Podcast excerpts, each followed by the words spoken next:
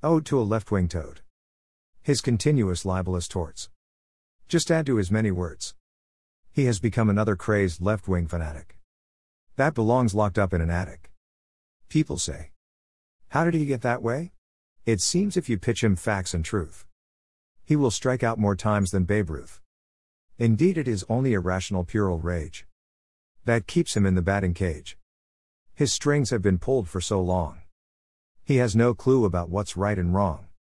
Someday he may shut up enough to learn to reject the wet dreams from the burn. Since he cannot defend destructive irrational wrongs, he is reduced to keep singing the racist song. Back in the swamp chirping with his mates. He can ignore the destruction of our great states. Barry Howard Minkin.